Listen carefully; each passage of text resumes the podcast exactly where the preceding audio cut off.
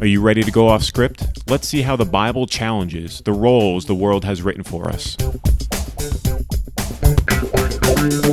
Now that we've worked through several counterfeit gods, including love, money, success, and power, it's time to dig in a little deeper. Do you understand your own heart? Can you discern where you are tempted to idolize something or someone? In order to figure this out, ask yourself these four questions. 1. What do you daydream about? 2. What do you spend your money on? 3. What happens when you don't get an answer to prayer? And 4. What instigates the most uncontrollable emotions within you? Asking these kinds of questions can help you discover your own counterfeit gods. However, even once you've identified and uprooted them, you still have to put God on the throne. One of the best ways to do this is to recognize the incredible worth and value of God. To that end, we discuss 10 reasons why God is worthy of worship. Ultimately, we need to cultivate our relationship with God. Worshiping Him takes work and diligence, but it is grounded in God's unfathomable love shown to us through the cross. Here now is the final concluding episode of our Counterfeit Gods series called Worshiping God. Today, we're finishing up our series on Counterfeit Gods, the book that Tim Keller wrote, and we've looked at worshiping love, worshiping money, worshiping success, and worshiping power. And today, we thought we would conclude this series by looking at the antidote to all of this false worship, which is worshiping God. And I want to begin by reading from the introduction to this book on page 20 where he says, A counterfeit God is anything so central and essential to your life that should you lose it, your life would feel hardly worth living. An idol has such a controlling position in your heart that you can spend most of your passion and energy, your emotional and financial resources on it without a second thought. It can be family and children, or career and making money, or achievement and critical acclaim, or saving face and social standing. It can be romantic relationship, peer approval, competence and skill, secure and comfortable circumstances, your beauty or your brains, a great political or social cause, your morality and virtue, or even success in the Christian ministry. When your meaning in life is to fix someone else's life, we may call it codependency, but it is really idolatry. An idol is whatever you look at and say in your heart of hearts, if I have that, then I'll feel my life has meaning. Then I'll know I have value. Then I'll feel significant and secure. There are many ways to describe that kind of relationship to something, but perhaps the best one is worship. And so now that we've looked at these four specifics, we've looked at love, we've looked at money, we've looked at success or achievement and power. The question for us is what about your own heart? Where, where are you at with regard to all these things? In the epilogue of his book, Tim Keller goes through four questions that you can ask yourself to really discern your own counterfeit God. And when I read this last chapter, when I when I saw these four questions, I started to think to myself, "Uh oh." yeah. because they are very penetrating. So I just want to cruise through all four and see what you, Rose, and uh, you, Dan, say uh, think about this as well. But the first one is take a look at your imagination. What do you daydream about? What occupies your mind? That might be your counterfeit God. Number two, take a look at your finances. How do you spend your money? How does your faith affect your wallet? That might be your counterfeit God. Number three, take a look at how you respond to unanswered prayer. It's fine to be sad or feel frustrated, but if you respond with rage or sink into depression because you don't get the answer you were seeking, then whatever that was you were praying for could very well be your counterfeit God. And then the last one is take a look at your most uncontrollable emotions. Mm-hmm. In what areas of your life do you completely lose it, flip out? Or if you lost something or someone, like it, it, would just completely destroy you. As I was looking through these four main diagnoses that Keller provides, I started to realize that I wasn't answering these questions with God. And that to me was a severe warning because, like, question one, once again, take a look at your imagination. What do you dream about? Like, if you have nothing else to think about, what are you thinking about? If it's not God, or I don't I don't want to say like we have to think about God all day long and be in some sort of meditative state, but like is God even in there? What not when we're doing our devotional time in the morning, but like you're just waiting online somewhere. Do our thoughts ever drift to God? And if not, then it's like, well, why not? Or our how we spend our money. Do we spend our money or the things there are certain things we spend our money on like bills, right? Nobody's excited mm-hmm. about paying bills, monthly reoccurring charges, right? But like there are certain things that we do pay for, whether it's a product or a service, that we do get excited about. Is God one of those things? However, that works out in your particular situation. Uh, or looking at unanswered prayer. I mean, we can get mad at God. What about recognizing the times when He does answer our prayer? And then the, the last one, our uncontrollable emotions. Like, if we lost God, would we be okay? Sadly, I think most of us would say yes. And if, if, and if we're okay with losing God, then God is not God. God is not our God. Something else is our God. You see what I'm saying? Mm-hmm. It really, it really convicted me. I mean, you think about your daily routine, your weekly routine. If God perished from your life, let's say the atheists turn out to be right and they come up with some argument that defeats God definitively, and now there's no more God in your life, would your life basically look the same as it does now? Hmm. right? Mm-hmm. So I feel like there these are some deep questions for introspection where we do need to be honest and we do need to say, "Hey, maybe God's not God to me." Even if, you know, obviously we believe in God, but like maybe he's not on the throne as much as he needs to be hmm. in our own lives. I think there's a wide chasm between believing in God and having him be in control of your life. It needs to be a daily thing. Like God can be on, on the throne of your life one day and, and not on the next. Having God on the throne and Jesus as Lord in your life is a lifelong quest. It's not something that you plateau at, you achieve, and then from there on out it's smooth sailing. Mm-hmm. I think we have an adversary working against us to do his his uttermost to dethrone God in our lives.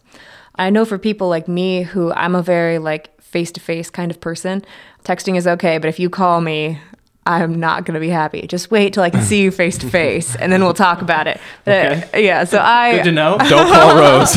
yeah, no, if you call me, I'll be like, did somebody die?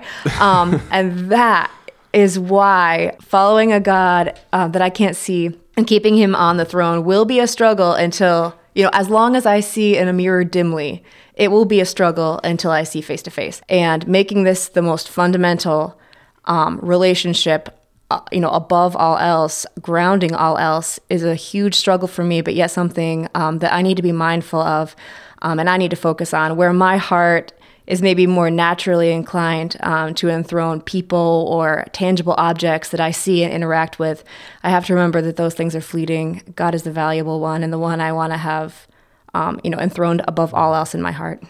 There's a way of life that can help us to be better in this area, and that is when we experience something that is good, don't let it terminate in that thing or that event. In other words, recognize that it's a gift from God or recognize that it brings glory, glory to God. I mean, here's just a simple little example. When you eat food, when you eat a sandwich, you take a bite and it tastes good. Don't let it terminate in the sandwich, your mm-hmm. satisfaction. Mm-hmm. Recognize the sandwich is good. Awesome. Nothing wrong with that. Wherever you bought the sandwich, that, that that place is good. Or if you made it yourself, that you have mad skills. But don't let it terminate with the sandwich. Bring it all the way back to mm-hmm. God.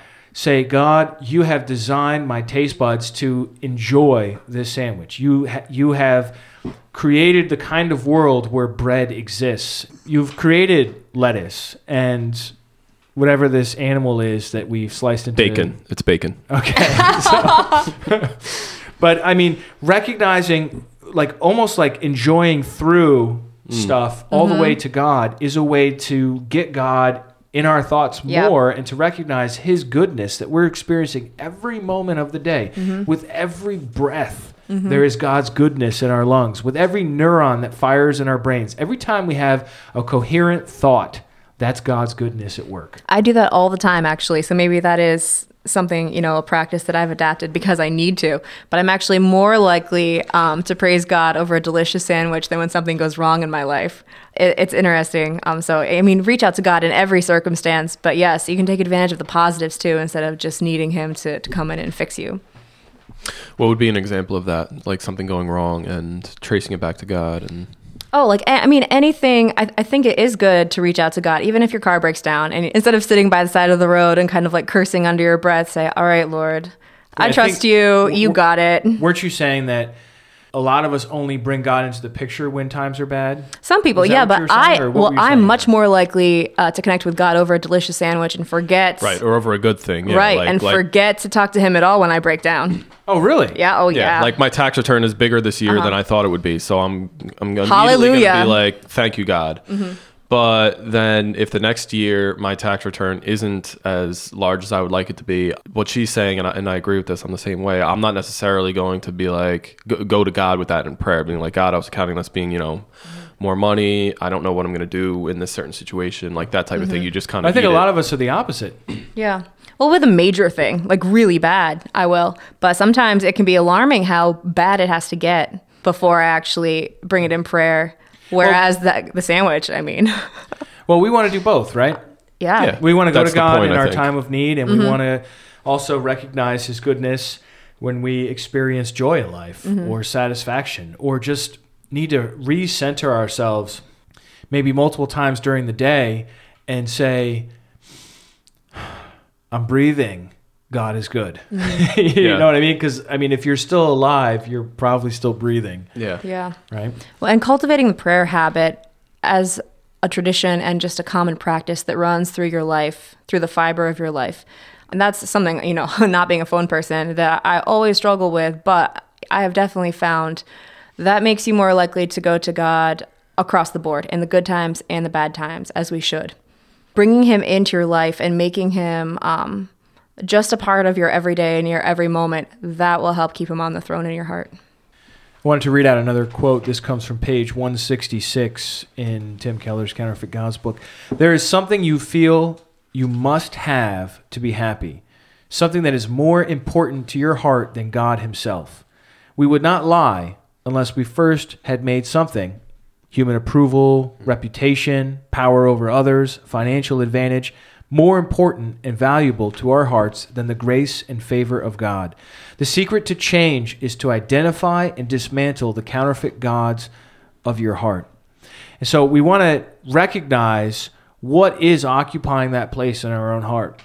And I want to add a second move as well, which is not only recognizing what is vying for competition with God, what is vying for position with God, but also putting God on the throne. And I think the way you do that is is you recognize and remember what he's done for you. That's just one way to do it. And it reminds me of Kim Walker Smith. She's a singer for Jesus Culture, and she uh, sang this very famous version of "Oh How He Loves Us." And in the middle of it, she she just stops singing and she starts talking, and she talks about how if you've experienced the love of God, you would never be the same. And it's really powerful. So I, I want to play that out now. His presence, His love is so thick and tangible in this room tonight. And there are some of you here that have not encountered the love of God.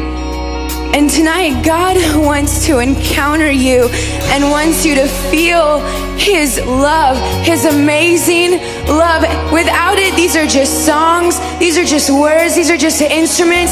Without the love of God, it's, it's just like we're just up here just making noise. But the love of God changes us, and we're never the same. We're never the same after we encounter the love of God.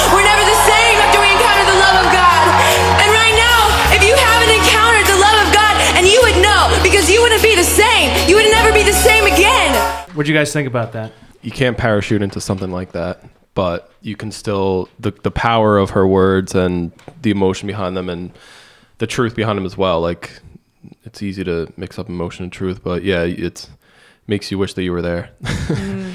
Well, I think rightly, rightly balanced, truth and emotion should go together, mm-hmm. Mm-hmm. and then you have a genuine emotional experience as opposed to a false emotional experience. And what what I really appreciated about, I mean, obviously she's totally amped up. She'd already been singing for how however long by the Yeah. time you know I, I cut that in here, but. What I love about it is that she says to them, I want you to have a love encounter with God. And then she says, and if you had, you would know it because you'd never be the same. Mm-hmm. And sadly, we over time we get used to it, and we're just like, oh yeah, God loves me, mm-hmm. God loves you, and it's just like it, it turns from the the most incredible act and experience of your life into a cliche, into a common saying that has no emotion. It's still true, but and we have to work at that. It's just like any mm-hmm. relationship. You, your relationship with your dog, you have to work at. You mm-hmm. know, you have to feed the dog. You have to take the dog out, right? Relationship with your with your friends, you have to feed your friends. No, just kidding. but you you know you have to talk to your friends, or else they're not going to be friends anymore. They're just going to become acquaintances. Or certainly with uh, a romantic relationship, you want to spend time together, right? And so you any relationship you have to cultivate it, or else that relationship will atrophy and it will die. And w- when it comes to worshiping God, which is our topic for today, I think a key for doing that is reminding ourselves of how he's encountered us in the past. And it's probably not just one time mm-hmm. either. Sometimes what I like to do is think back to myself, who I was, and the dysfunction of my life before Christ, sort of like stew in that for a moment and relive that moment when God reached down and I reached up and he pulled me out. And do, never forget where I came from. Mm. And I feel like that is something that has helped me over time to fight complacency, to fight that tendency. It's like we're all on an escalator, unless you're walking in the opposite direction, you're just by default going to go up or down, whichever way the escalator is going. So I really appreciated what Kim Walker said there. Encountering God and the love of God, as Kim Walker said, should be something totally transforming and something that you, that you have no doubt about in your mind. Tim Keller talks about um, this transformation from the idols, um, you know, the counterfeit idols in your heart to, to putting God there in their place. He says, setting the mind and heart on things above, where your life is hid with Christ in God, means appreciation, rejoicing, and resting in what Jesus has done for you. It entails joyful worship, a sense of God's reality in prayer. Jesus must become more beautiful to your imagination, more attractive to your heart than your idol. That is what will, will replace your counterfeit gods. If you uproot the idol and fail to plant the love of Christ in its place, the idol will grow back. You will default to your counterfeit idols unless the greatness and beauty and attractiveness of the love of God and Jesus for you, um, unless you see it in its full glory and it becomes overwhelming, so overwhelming that you can do nothing other than enshrine this as as the God of your heart. So, in an effort to do that, I put together a list of 10 reasons why God is awesome. I'm sure your list would be different than mine. I, I just kind of brainstormed this and it, it wasn't hard to come up with. And I think if you asked me to come up with another 10 other than these, I, I, I would be able to do it. But here, here are my 10 in no particular order. One is creation. Well, let me back up. The idea of worship is connected with the idea of worth. And so it's when you ascribe worth to someone is when you worship them. At least, in, in, especially in an absolute sense, when when we're talking about God here. So, why is God worthy? What? Why is God so valuable? Well, He created everything. How about that as a starting point? Mm-hmm. God invented DNA. He just psh, had that as an idea and made it a reality. He created the the cloud of oh, having a moving canvas above our heads mm-hmm. With different shapes and I don't know. It's just Ever-changing. It's moving art is mm-hmm. is how I think of it. Or gravity. I mean, gravity is so cool, and we don't even understand gravity. It's fundamental. To Even post everything. Einstein, we don't understand gravity. I mean, it, it's it's the, the the stronger a gravitational field is, the slower time moves for you. Meditate on that for a minute. You know, mm-hmm. like what? How about how number two? How God calls the underdog. I love that. He calls Saul. Saul's this awkward. Like we think of tall people in our society as as great athletes, mm. right? In a lot of ancient societies, they just felt like they were awkward. And so here, here's t- Saul hiding in the baggage when he's supposed to be like the, the man in the limelight that God through Samuel is calling to be the first king of Israel, and he's just sort of like not there during the drawing. Yeah, and even David after him, he was a small shepherd boy who was Right. Mm-hmm. discounted by his father in the initial his own lineup. father, Yeah, right. and was it Samuel again that that anointed David? Yes. You know, he's like, "Where's are, are these all your sons?" And, and there's like, "Well, there's one in the field," and it was this pipsqueak, and David went on to be the greatest king of Israel. Right, mm-hmm. right. Or Esther. I mean, she is just a random refugee. Mm. She's mm-hmm. she's an incognito Jew in a Persian empire, mm. and She saved her people. yeah, she gets the highest position in the land, the queen of Persia, and then is able through the wisdom that God gives her and faith and courage to step in for such a time as this. Or Mary Magdalene. This woman had all these spirits, right? And and Jesus cast them out and she became a powerhouse in the early church. Or even Peter. I mean, he's just a smelly fisherman. right? And then Jesus is just like, follow me. And he's uh-huh. like, he probably didn't even bring the boat to shore. He probably just jumped out. I mean, we know he did that later, right? But Peter's just like, I don't have anything going on. And mm-hmm. he just follows Jesus. And now Peter becomes this amazing apostle. Yeah. Wrote two books in the New Testament, right? So it's like, I love that about our God. He does that over and over again. Number three, the cross. I mean, we maybe move this back to number one. I don't know, but like the cross. I mean, You said no particular order. no particular order, but like this is God's supreme example of how much He loves us. Is the the cross that He would send His Son? That I mean, that the the love that He has for us, demonstrated by this act, is absolutely incalculable. Right after that, number four, the resurrection. The, the resurrection is why God's awesome, because it shows that God defeats death. It shows that there's a way of doing um, power that contravenes the brutality of Rome. You know, the, the, the resurrection shows us that death is not the end, right? It shows us that God has plans for us. And then number five, the kingdom. God plans one day to fix this old world and to renew it and make it right. Number six, God's love. There's a big one. Why is God worthy? Because as First John says, he is love, right? His love, his compassion. When God describes himself, he says, Yahweh, Yahweh, uh, gracious, compassionate, slow to anger, maintaining love, forgiving wickedness, rebellion, and sin, abundant in love and truth, right? And so God's love, and I always think of um, I always think of the kings of Judah with that too, because you look at how bad many of them were and how God held off on sending judgment century after century after century of these bad kings. And then finally it came during the days of Zedekiah. Just four more. God's justice, right? His wrath.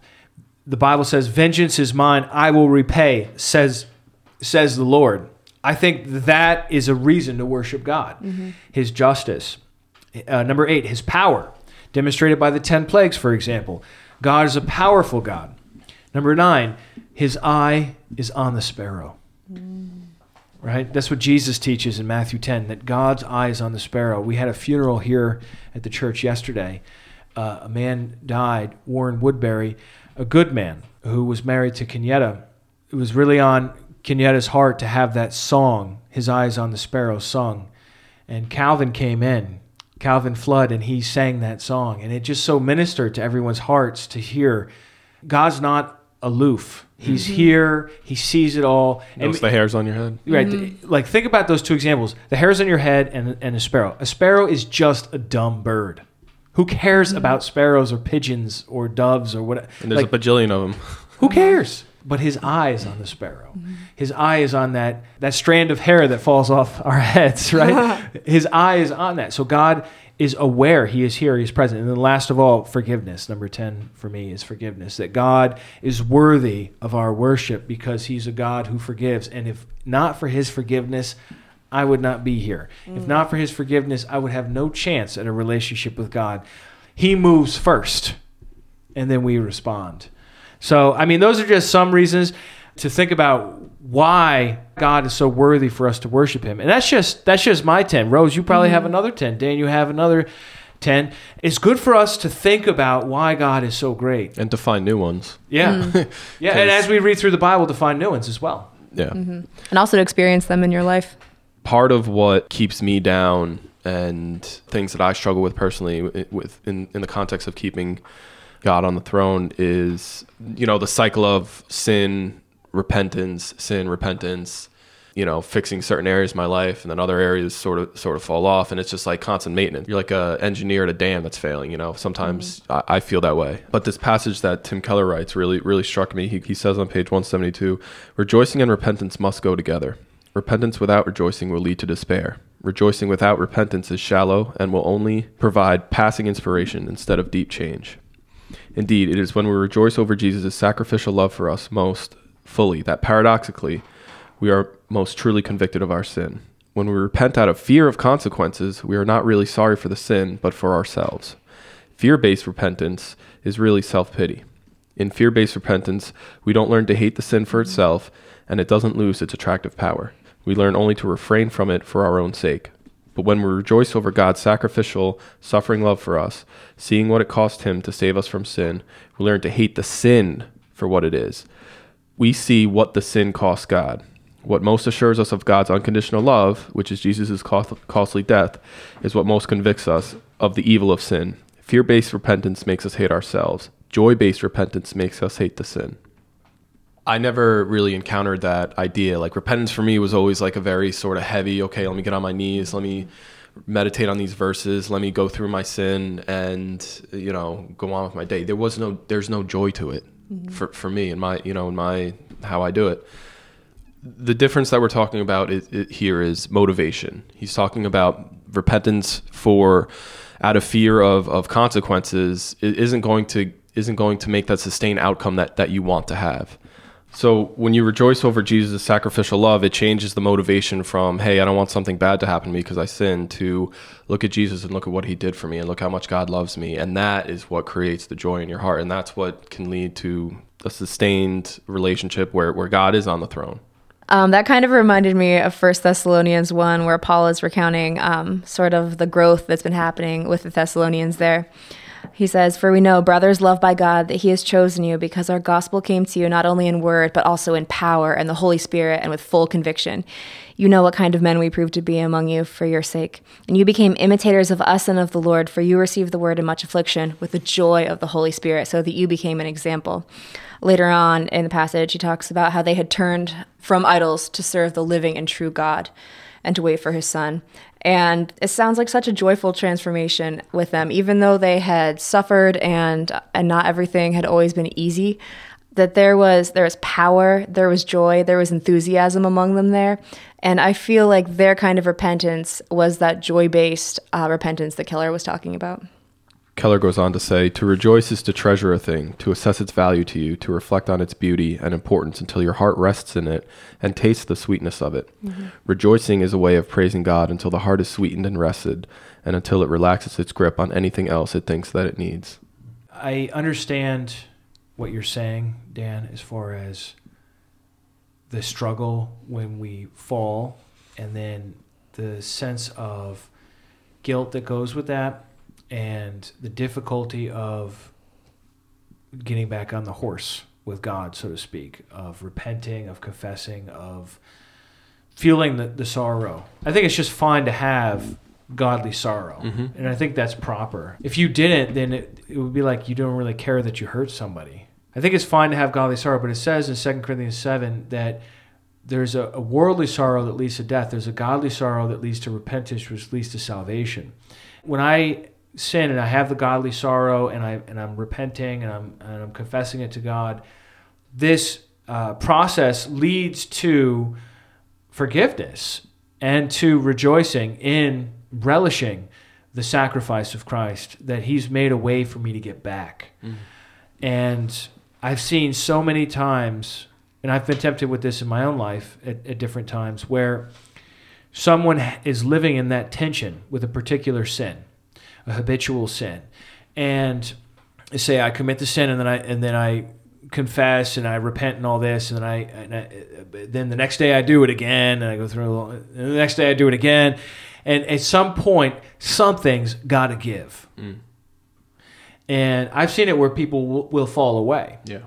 and they're It's- just it's- like, it's I don't want to. It, it's, it's exhausting, spiritually exhausting, mm. emotionally exhausting, sometimes even physically exhausting because you're not going to sleep very well when you're feel like you're a fraud spiritually. And my encouragement to you and to anyone else who is in this situation is if you're going to give up on something, give up on the sin. Don't give up on God. Right. Mm. Because He wants to take you back. He wants you. He wants you. He wants you. And that sin is just seductive and it, it will use you and spit you out and it doesn't care about you at all. And a lot of times, for example, uh, dysfunctional relationships are like that too, where you're in a relationship with somebody and they're just using you. If you're in a relationship with God, it, He's giving, He's giving, He's life giving. I mean, he, he expects fidelity too. You read the prophets, like God, God ain't no chump.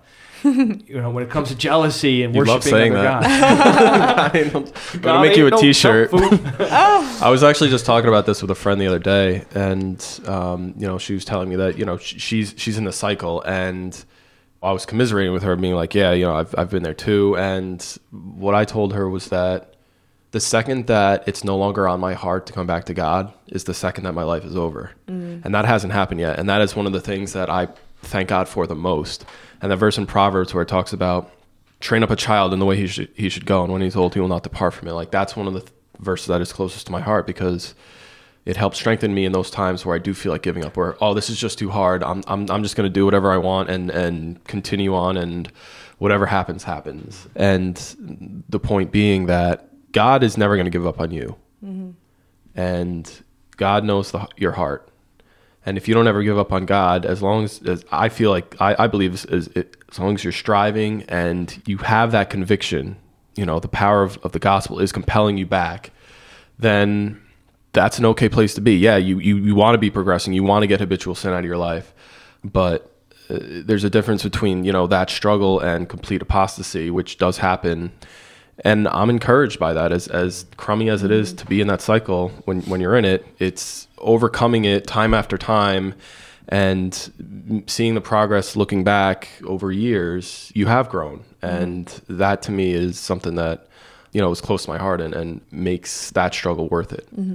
And if you struggle with this, you are in very good company. There Right. are many people, certainly myself included, where I- you know I can be sort of a functional polytheist, where oh yeah yeah yeah yeah God's important, but maybe He's up next to a bunch of other things in my life. Maybe I have a whole shelf um, of idols at the time. This is a struggle that, if we're honest with ourselves, most of us have. There may be the spiritually mature among us who really have gotten so ingrained and so deep with God that this ceases to be an issue. But I think for most of us, younger believers or people who struggle more, this is very common.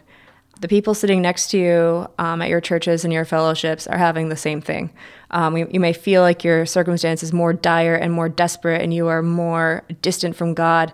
But this is a common human experience, and by all means, find um, someone who's at the same point you are, find someone who is further along who can help you with this. There are resources for that. And seriously, with discipleship and, and fellowship that we have, we want nothing more than for us to worship God as God more fully. Mm-hmm.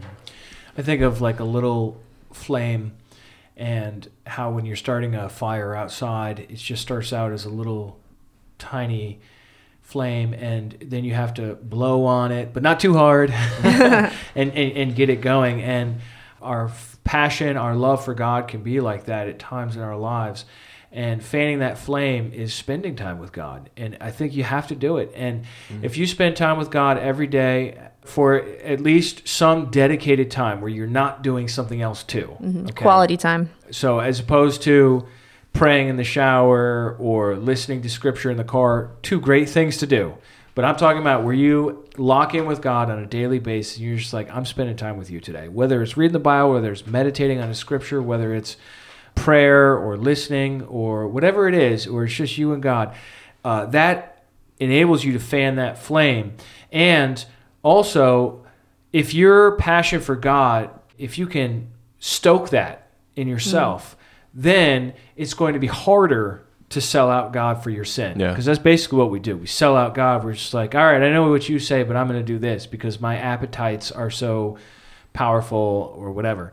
And so we need to make God big in our hearts. Mm-hmm. And we need to make it so that we understand the worth, the value of God. That's that's like my list of these 10 things. It's like God is amazing. He is so worthy and so awesome. And we really have no right or reason why we should even be able to approach him or have any kind of relationship with him at all. Mm-hmm.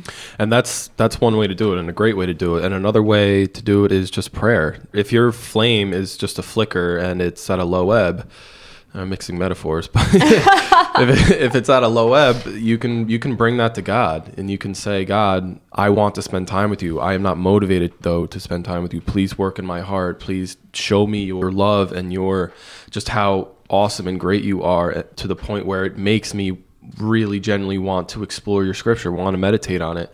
I've done this in my life and it, it, it works. It really mm-hmm. works. It seems at the outset of a sort of a shameful thing, like to pray to God, like, oh, help me be more into you. But God understands our frame. He knows that we're weak and that we have these struggles. And to bring this idea to Him in prayer is 100% fine, I believe. Mm, I love what you're saying.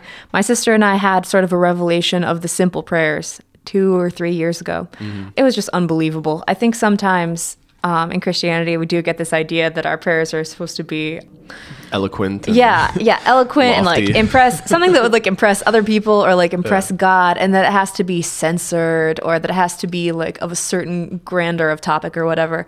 But we started talking about the most fundamental things that we should be praying for instead of some like maybe like esoteric request. But we said things like help me to believe in you. Help me to want you. Help me to care um, we found that yeah these were some of the most groundbreaking and fundamental things where there where there seem to be cracks in your walk. It can be the most fundamental things and pray like really humbling yourself to the point where you're able to uh, to bring that before almighty god. It was incredibly helpful and helped me step back and really assess my spiritual um, condition in a much more accurate and honest way.